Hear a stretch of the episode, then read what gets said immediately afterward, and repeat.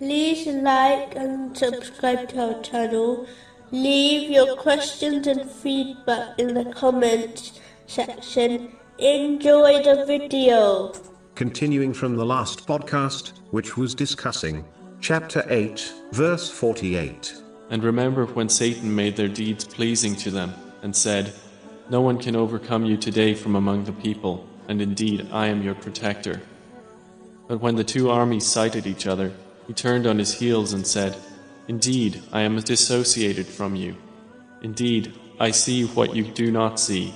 Indeed, I fear Allah. Specifically, it was discussing the importance of carefully choosing one's leader and supporter. In addition, a Muslim should remember that the rightly guided leaders will turn away from those who claimed to be their followers verbally but failed to follow in their footsteps practically. Failing to do this only dishonors the rightly guided leaders, as the outside world will think negatively about them when they observe the bad behavior of their so called followers. If this was the correct attitude to adopt, the companions, may Allah be pleased with them, would have behaved in this manner.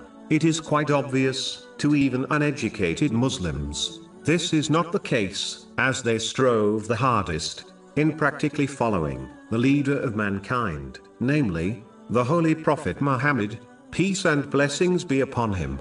Therefore, Muslims must understand that only following the rightly guided practically will benefit them. If they fail to do this, they are unlikely to derive any benefit from their righteous leaders. Fearing Allah, the Exalted, cannot be achieved without gaining and acting on knowledge, so that one can fulfill the commands of Allah, the Exalted, refrain from his prohibitions, and face destiny with patience, according to the traditions of the Holy Prophet Muhammad, peace and blessings be upon him. Chapter 35, verse 28. Only those fear Allah from among His servants who have knowledge